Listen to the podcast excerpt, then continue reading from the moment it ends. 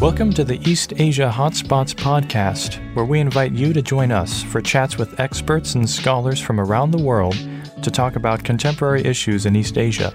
I'm the lead facilitator, Richard Haddock, with the George Washington University. Support of this podcast comes from the U.S. Department of Education's Title VI grant for East Asian Studies at the George Washington University's Elliott School of International Affairs. Our partners at the Elliott School that help make this podcast happen are the Seeger Center for Asian Studies and the GW Institute for Korean Studies. The views and opinions expressed in these podcasts are those of the speakers alone and do not reflect the position of the NRC. Through these podcasts, we want to encourage dialogue about diverse perspectives in East Asian studies.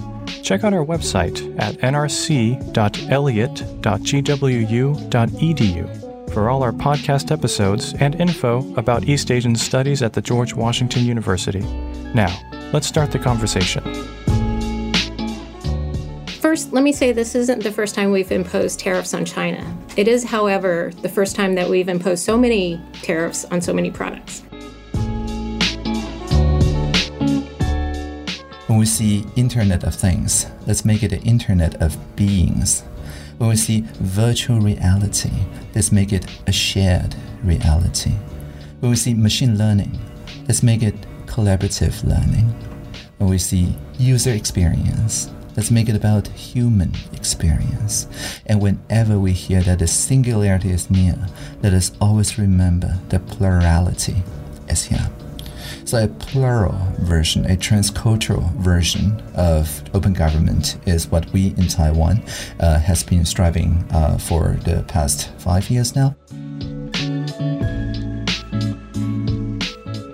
The party thinks that it knows best, so it will advertise certain slogans.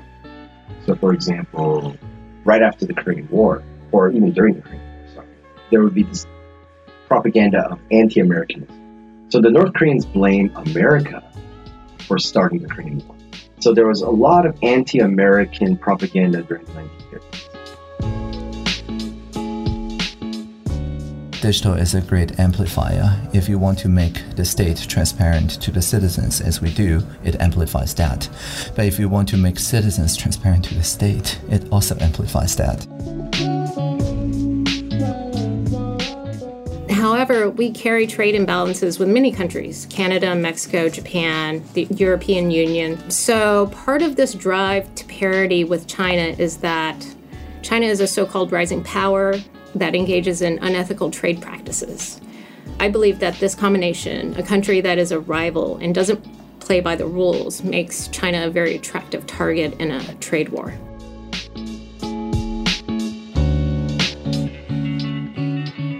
The party would project this kind of propaganda by saying to the people, we need to do this, telling the people that the party knows best. And as long as the people follow, this country will become socialist parity.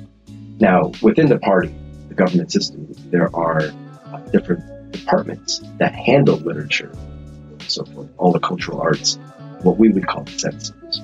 And so that department, handled by a few party officials, would oversee how literature is written, how film is produced, how paintings are painted, and if it's not to their liking, they'll cut it off or they'll edit it. That kind of system has been around in North Korea since the beginning, really modeling after the Soviet Union.